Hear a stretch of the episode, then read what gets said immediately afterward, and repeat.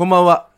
過去を悔やむより、未来に不安になるよりも、今を大切に生きることが重要。北斗三重庵佐藤秀光です。それでは早速、明日のメッセージに行きます。2023年3月10日金曜日、天地のことの葉。自分軸がぶれやすい気が巡る日。柔軟性が助長される。穏やかで優しい部分に助力を得る分、流されやすく崩れやすい。区切りを持って心を整え、保つべき姿勢、考えは維持するように意識する。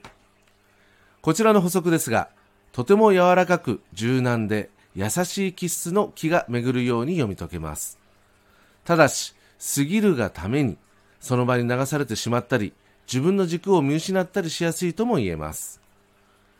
その穏やかな気を生かすためにも、いつもより区切りを意識、都度流されていないか、崩れていないかを確認しながら心を整え、流されて良いものと保つべきものをしっかり区別し、大切に保持すべきものは維持をする意識を持つ。そんなイメージとしてお受け取りください。心構え。惰性は避ける。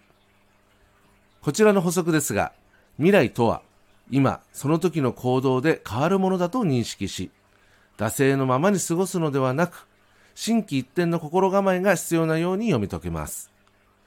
今までは今まで。今を作り出した参考とする。そしてその過去の延長上にある今の状態からどのように判断決断実行していくのかによって未来は変化し続ける。そんな流れを意識するような心構えとしてお受け取りください。以上となります。いつものように、明日のメッセージは縛られるものではなく、今自分がしていること、しようとしていることが、その場の勢いだけで行っていないかなど、一旦自分自身を冷静に見つめることに活用する。そんな程度でご利用ください。それでは自然の流れを大切に、何よりもありのままの自然体で素直に応じて過ごせますように。明日も心豊かにお過ごしください。北斗三井キャン佐藤秀光でした。ありがとうございました。